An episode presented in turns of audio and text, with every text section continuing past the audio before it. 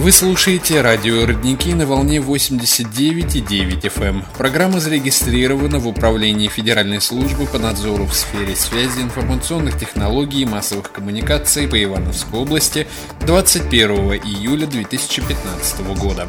Регистрационный номер свидетельства ЛТУ 3720318. Возрастное ограничение программы старше 12 лет. Мы выходим в эфир ежедневно в 12.25 и 18.25 25 по будням. Вещание радио «Родники» распространяется на весь Родниковский район. Радио «Родники» для тех, кто хочет слушать родные новости. Радио «Родники» 89 и 9 FM. Добрый день, вы слушаете эфир «Радио Родники». В ближайшие 30 минут мы познакомим вас с основными событиями города и района. Начнем с выпуска новостей.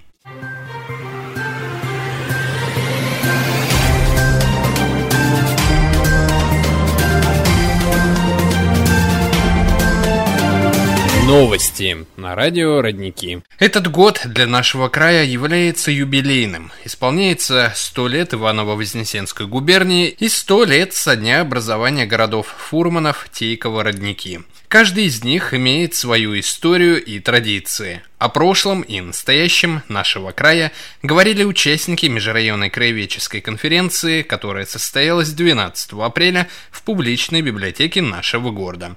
Подробнее в репортаже Ольги Сергеевой. В минувший четверг на базе публичной библиотеки нашего города состоялась межрайонная краеведческая конференция «100 лет на карте Ивановской области». Краеведение, пожалуй, одно из таких отраслей знания, которое способствует нравственно-патриотическому патриотическому воспитанию граждан. Ведь малая родина – это живая страница великой России. Чувство патриотизма трудно выразить словами. Это и любовь к родным местам, гордость за свой народ, желание приумножить богатство страны. Знание истории своего края, его прошлого и настоящего – это верный путь к воспитанию патриотизма, гражданского самосознания. Конференция проходила в рамках большого партийного проекта «Историческая память» партии «Единая Россия» и посвящена большой дате – столетию Иваново-Вознесенской губернии. Кроме этого, сто лет со дня образования исполняется городам Ивановской области – Фурманов, Тейково, Родники. Открывала конференцию заместитель главы администрации района по социальной политике Людмила Яблокова. Мы очень рады приветствовать всех в нашей уютной публичной библиотеке. Это именно то место, где сосредоточена вся клиническая работа нашего Родниковского района. Здесь очень и очень много информации по истории Родниковского района, по истории Иванова, Вознесенской губернии или, как мы сейчас говорим, уже Ивановской области. Здесь работают заинтересованные люди, люди, которые хранят память и собирают по крупицам всю информацию, какая только есть, чтобы сохранить для последующих поколений всю историю нашего района, нашей малой родины. И сегодняшняя конференция именно уже межрайонная, и это очень-очень здорово, что в год столетия Иваново-Вознесенской губернии мы собрались для того, чтобы еще раз обсудить все вопросы нашей истории.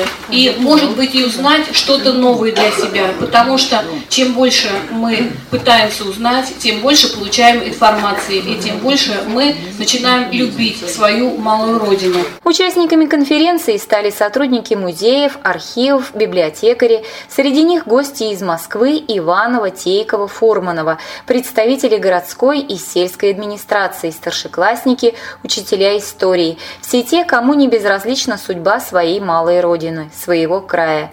Начиналось пленарное заседание с геральдики. По научному определению это вспомогательное направление истории, которое занимается историей гербов и их историческим значением. С докладом «Геральдика Ивановской области» выступил гость из Москвы, исполнительный директор Союза геральдистов России Константин Моченов. Ему слово.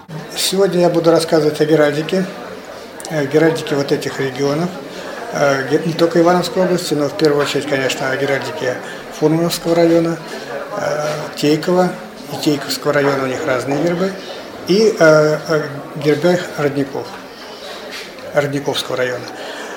Потому что, в принципе, герб – это такой символ, который объединяет Э, целую группу большое населения, которое проживает на этой территории. Сегодня э, будет э, рассказ еще о создании гербов сельских поселений Парская, Каминский. В Каминском будет использовано, по крайней мере, мы предлагаем, мы предлагаем, uh-huh. я, я не говорю, что это будет, ну, то есть, как бы вот, разработка такая идет о том, что Каминская будет использоваться былинный богатырь, который лихо ездил на коне и мог сражаться двумя мечами.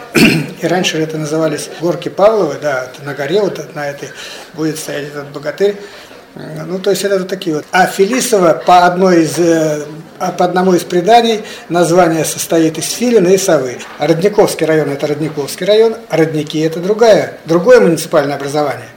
А там же есть свой совет депутатов, то есть, э, то есть это внутреннее, внутригородское, внутрирайонное образование, так же, как и Парское, Каминское и Фелисово. Идеи у нас Одна из тех, которые мы в свое время предлагали еще и для района, э, то есть вот эти волны родники и э, бобина, э, ткацкая бобина, которая с золотым, золотой нитью как бы образует там такой витиеватый рисунок, напоминающий хлопковую коробочку. Участники конференции познакомились с опытом работы краеведов городов Фурманов и Тейкова. От главного специалиста Государственного архива Ивановской области, кандидата исторических наук Егора Бутрина, узнали о попытке организации Родниковского уезда в 1918 году. История нашего города Родники неразрывно связана с династией фабрикантов Красильщиковых, которые внесли неоценимый вклад в экономическое и культурное развитие нашего города. Директор Директор Родниковского туристического центра Наталья Черепанова стала своеобразным гидом по историческим и памятным местам нашего города, связанным с деятельностью этой славной династии меценатов и благотворителей. Когда-то на месте нашего города чуть ли на каждом шагу бились под земли ключи прохладной живительной влаги. Но не только поэтому наш город носит такое название – родники. Трудно подобрать другое слово, вместившее в себя столько добра, света, так остро напоминающее об истоках родной земли. Родниковская родниковая земля богата легендами и удивительными живыми родниками. А сам город имеет славную историю, накрепко связанную с семьей фабрикантов Красильщиковых, не только строящих ткацкие цеха, но и бывших настоящими меценатами. О них и их благих делах сегодня и пойдет речь. Своей широкой производственной деятельности нашли Красильщиковы место большой и разносторонней культурно-просветительской работе, развернутой в Родниковском фабричном районе. Красильщиковы исходили из твердого убеждения в несомненном преимуществе грамотного и культурно развитого рабочего над рабочим безграмотным и малограмотным. Этот принцип был глубоко воспринят но пятым поколением Красильщиковых, сыновьями Анны Михайловны в последние 25-30 лет вековой истории фабрики. У нас есть возможность лицезреть архитектурное наследие Красильщиковых. Это дом Елены Ивановны Красильщиковой, где работает городская э, и районная администрация. Дом Василия Степановича Красильщикова, известного э, тем, что финансировал строительство городской больницы в городе Юрьевце, дом Анны Михайловны Красильщиковой, здание самой старой школы в городе, Аленушкиной школы, в которой в настоящее время находится торговый центр и располагается краеведческий экспозиционно-выставочный зал Родниковский район от археологии до современности. Народный дом, любимый всеми зеленый магазин, дом инженера Рожкова, где сейчас работает управление образования нашего муниципального района, здание общественного собрания, которое много лет носило название «Клуб имени Ленина» и являлось визитной карточкой нашего города, его культурной жизни. Небезызвестное здание Нарпита, которое в свое время было не только столовой, но и театральной сценой. Следует отметить, что на содержание культурно-просветительских организаций фабриканты Красильщиковы расходовали более 112 тысяч рублей в год из собственных средств, а всего в период с 1901 по 1910 годы на этот вид работы ими было потрачено 1 миллион 255 тысяч рублей. До сих пор служат родниковцам построенные Красильщиковыми кирпичные здания, больницы, училища, народного дома, бывшие казармы, общежития, жилые дома. За счет фабрики Красильщиковых в селе был построен целый поселок с особняками для служащих и несколько улиц сельского типа с добротными домами для рабочих. Частично за счет земских налогов, которые уплатили Красильщиковы, развивались города Юрьевец, Лух, Пучиш, да и сама Кострома. О меценатстве и вкладе Красильщикова благотворительной, культурной и образовательной организации Костромской губернии свидетельствуют благодарственные письма, из которых мы узнаем, что Николай Михайлович Красильщиков являлся членом попечительства слепых Костромской и Ярославской губернии, туда направлял фабрикант деньги, ткани. Наряду с официальными благодарностями до определенного времени сохранялись письма от монастырей, церквей, от престарелых людей и иных частных лиц с выражением благодарности Красильщиковым за помощь деньгами, фабричными товарами, что свидетельствует о популярности и общественном признании добрых меценатов и благотворителей. В благотворительной работе участвовали не только сами фабриканты. Их примеру следовали и служащие, и вся интеллигенция родников, которая в 1911 году собралась в Родниковское благотворительное общество имени Ивана Федоровича Иванчикова, которое поддерживало детей-сирот и многих других, попавших в беду. Можно много еще говорить о благих делах промышленных и социально-культурных основателей нашего города, которому в этом году исполняется всего лишь 100 лет. Молодой и цветущий, хранящий в себе исторические тайны и легенды, архитектурную красоту и самобытность, неповторимую притягательность фрисок и икон, малиновый звон колоколов и трепетные звуки церковного песнопения город. Город, ждущий в гости туристов, экскурсантов из других городов и районов, готовый провести по уникальным туристическим тропам и маршрутам, чтобы показать все самое интересное, а порой просто уникальное. В этом году исполняется 100 лет со дня открытия районной библиотеки. На конференции доклад о ее родословной представила библиограф публичной библиотеки Наталья Савельева. В 2018 году Родниковский район библиотеки исполняется 100 лет. Это целая эпоха. За это время не раз менялось название библиотеки, но неизменным оставалось ее предназначение быть доступной для жителей города. Вопрос, из чего и как все начиналось. Деревня Кутилова, Родниковского района. Здесь на фасаде одного из домов висит мемориальная доска с надписью «Дом бывшего депутата Третьей Государственной Думы Петра Ильича Суркова», в котором в 1905 году находилась конспиративная квартира членов Российской социально-демократической партии. Возникает вопрос, кто же такой Петр Ильич Сурков и какое отношение он имеет к организации районной библиотеки. Петр Ильич Сурков работал по мастерам ткацкой фабрики Красильщиковых. Работая в Думе за пять лет работы, он заработал довольно-таки большое состояние, но в основном все свои средства он тратил на покупку книг. Его библиотека составляла более 5000 томов. В его библиотеке были самые лучшие издания, которые в простонародье были просто не по карману. И тогда правительство Родниковского района решило на реквизицию библиотеки Суркова – на тот момент уже была создана библиотека, объединенная из библиотек Народного дома и Общественного собрания. Также реквизировали 300 томов книг у главного механика фабрики Красильщикова Берна Мана и стал вопрос о реквизиции библиотеки Суркова. Сам Сурков на тот момент противился реквизиции книг и поехал э, с протестом к Владимиру Ильичу Ленину. А, Ленин как бы изначально встал на сторону Петра Ильича Суркова, что якобы э, кто имеет право отобрать книги у представителей трудящихся. Но сам Сурков после беседы с Владимиром Ильичем уже как бы осознал свою неправоту и принял решение, что все-таки он книги передает э, для жителей города. Уже на следующий день после встречи с Владимиром Ильичем Сурков заявляет, что согласен отдать свою библиотеку в рабочую читальню. И это решение тут же одобряет Ленин. А, на тот момент действовали очень оперативно. Сурков с жалобой поехал к Владимиру Ильичу 25 декабря 1918 года и уже 31 декабря ходатайство рассмотрели в Народном комитете просвещения и решили, что библиотеки быть. И уже в первые дни нового 1919 года в текстильном городке открылась для читателей необыкновенно богатая по тем временам районная библиотека.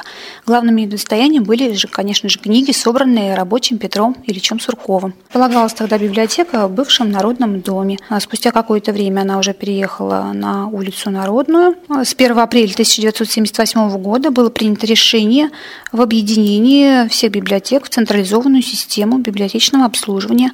В 2018 году исполняется 40 лет централизованной библиотечной системе. Уже в 1996 году было принято постановление главы администрации Родниковского района о реорганизации района библиотеки в публичную. То есть, получается, в 2018 году публичная библиотека отмечает свой 20-летний юбилей. А, сегодня публичная библиотека является методическим центром для двух городских и 16 сельских филиалов. На сегодняшний день библиотека обслуживает порядка 7 тысяч читателей. А, фонд библиотеки составляет около 100 тысяч экземпляров. Публичная библиотека ежегодно выписывает свыше 130 наименований журналов и 25 наименований газет. А, сегодня публичная библиотека по праву считается гордостью родников. Это настоящий культурный и образовательный центр. И несмотря на век интернета, мы по-прежнему прививаем любовь к книге и чтению. Перед участниками конференции выступили студенты Родниковского политехнического колледжа из студии «Мода и стиль» с коллекцией одежды по лужам из ткани корпорации «Нортекс». Была представлена фотовыставка «Родники. Истории и факты». В работе конференции приняли участие более 80 человек. Прозвучало 9 докладов, посвященных различным аспектам изучения истории нашего края. Конференция была продолжена экскурсией в Родниковский туристический центр. Безусловно, что проведение данного мероприятия способствовало изучению систематизации знаний по истории нашего Ивановского края, налаживанию культурного обмена, объединению краеведов и историков области, способствовало обмену опытом и знаниями. Надеемся, что такое плодотворное сотрудничество будет продолжено. 12 апреля в России отмечается День космонавтики. Этот праздник был установлен указом Президиума Верховного Совета СССР от 9 апреля 1962 года в честь первого в мире полета человека в космос. Немного истории. 12 апреля 1961 года на земную орбиту был выведен первый в мире космический корабль «Спутник Восток» с человеком на борту. Пуском первого в мире космического пилотируемого корабля руководили Сергей Королёв, Анатолий Кириллов, Леонид Воскресенский. Пилотом-космонавтом корабля стал гражданин Советского Союза, летчик-майор Юрий Гагарин. Старт космической многоступенчатой ракеты прошел успешно, и после набора скорости и отделения от последней ступени ракеты-носителя корабль начал свободный полет по орбите вокруг Земли. После облета земного шара через 108 минут с момента старта была включена тормозная двигательная установка и космический корабль-спутник начал снижаться с орбиты для приземления. В 10 часов 55 минут по московскому времени космонавт приземлился в заданном районе на пашню у берега Волги вблизи деревни Смеловка Терновского района Саратовской области. Юрий Гагарин совершает первый в истории полет в космос. В День космонавтики традиционно в районном доме культуры «Лидер» проходит интерактивная видео-викторина для учащихся. Вот и этот год не стал исключением, говорит методист районного дома культуры Карина Радченко. Мы, работники Дома культуры, не могли пройти мимо этой даты. Ежегодно для детей мы проводим развлекательные программы, конкурсы, викторины. Вот уже на протяжении нескольких лет мы проводим видео-викторину. То есть не только, не только только просим ребят принять участие в каких-то подвижных играх, конкурсах, но и показываем им видеоматериал, связанный с историей освоения космоса, про, первых, э, про первую женщину-космонавта, про Гагарина, про первый выход в открытый космос. Почему мы это делаем? Потому что последнее время интерес к космосу ослабел. Дети стали меньше этим интересоваться, стали меньше знать. И поэтому мы преследуем, наверное, в последнее время больше цель не столько развлечь и напомнить о том, что этот праздник в нашей стране есть, сколько сделать так, чтобы история освоения космоса нашей страной не была забыта, чтобы наши дети гордились тем, что это мы первые оказались в космосе, тем, что это наши ракеты и наши люди первые полетели туда. Участниками викторины стали ученики 6 класса школы номер 3. Вниманию ребят были представлены видеофрагменты об истории развития космонавтики, ознакомительные сюжеты о рабочих буднях космонавтов на орбите. Школьники отвечали на вопросы, отгадывали кроссворды и ребусы. Мероприятие стало не только интересным, но и познавательным. Родниковская студия современного танца «Хобби Шансы» и вокальный дуэт «РДК Лидер» приняли участие в восьмом межрегиональном фестивале молодежных общественных объединений регионов «Увлечение-2018», организатором которого выступил Департамент образования Ивановской области. В рамках фестиваля работало несколько площадок, стендовая выставка общественных объединений, хендмейд-выставки с участием мастеров области и регионов Центрального федерального округа – площадка киберспортивных турниров, интеллектуальные интерактивы и целая развернутая образовательная программа, направленная на популяризацию добровольческой и волонтерской активности среди молодежи, а также мастер-класс по живописи творческого проекта «Арт Пати». На протяжении всего фестиваля на сцене театрального комплекса города Иваново проходили выступления творческих коллективов, Родниковцы достойно представили район. Вокалисты районного Дома культуры «Лидер» Дарья Филина и Евгения Оськина исполнили песню а воспитанники студии «Хобби Шанс» продемонстрировали танцевальный номер. Этот большой праздник увлечений надолго оставит след в сердцах молодежи Ивановской области. И о спорте. В разгаре игры Кубка района среди взрослых команд. Система розыгрыша жесткая. Главной сенсацией следует признать победу Дилан Текстиля над Страйком. Хотя, помнится, и на старте чемпионата матч между ними прошел в упорной борьбе. Умеренной неожиданностью выглядит выход Светоча в полуфинал, поскольку их соперники стандарт в рамках чемпионата расположился чуть выше. Последние игры состоялись в праздник Светлой Пасхи, а накануне пришла печальная весть. На 86-м году ушел из жизни Геннадий Михайлович Скрипачев, человек, сделавший очень много для родниковского футбола в 80-е и 90-е годы прошлого века. В память о легендарном тренере все матчи в минувшее воскресенье начались с минуты молчания. Оба четвертьфинала в этот день завершились с одинаковым счетом 2-1. В схватке Лореса и Штурма действующий чемпион, как мог, пытался подтвердить свой новый статус, но Штурм был непреклонен и вышел в следующий круг. Их соперником в полуфинале станет Дилан Текстиль, обыгравший Дю США-1 с тем же минимальным счетом. Более открытый футбол был продемонстрирован в матче светочей ветеранов. Инициативу перехватили старшие. Победа 5-1 вывела ветеранов в финал. В конце марта в Иванове состоялся межрегиональный турнир памяти заслуженного тренера России Рудольфа Алферова с участием юных боксеров Московской, Костромской и Ивановской областей. Впервые самостоятельные команды в столь престижных соревнованиях выступили родниковские представители специализированной школы «Панчер» под руководством Ивана Чуланова. Все 11 воспитанников нашего тренера оказались на пьедестале. Четверо одержали победу в финальных боях. Это Максим Тараканов, Егор Степанов, Никита Шахрай и Дмитрий Горючев. Помимо родительского комитета, выступление команды стало возможно благодаря руководству индустриального парка «Родники» в лице генерального директора корпорации «Нортекс» Андрея Иолевича Волкова. Новости спорта подготовлены по материалам Николая Харькова. Вы слушали выпуск новостей. У микрофона был Андрей Суханов. Эфиры радио «Родники» продолжит рубрика «Наш библиогид». Не переключайтесь.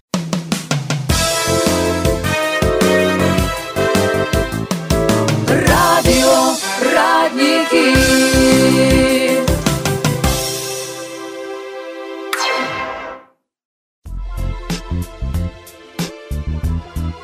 Наш библиогид на радио «Родники» – путеводитель в мире книг и журналов.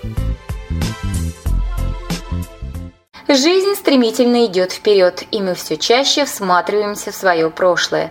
Мало-помалу возвращаются, казалось, навсегда забытые имена и названия.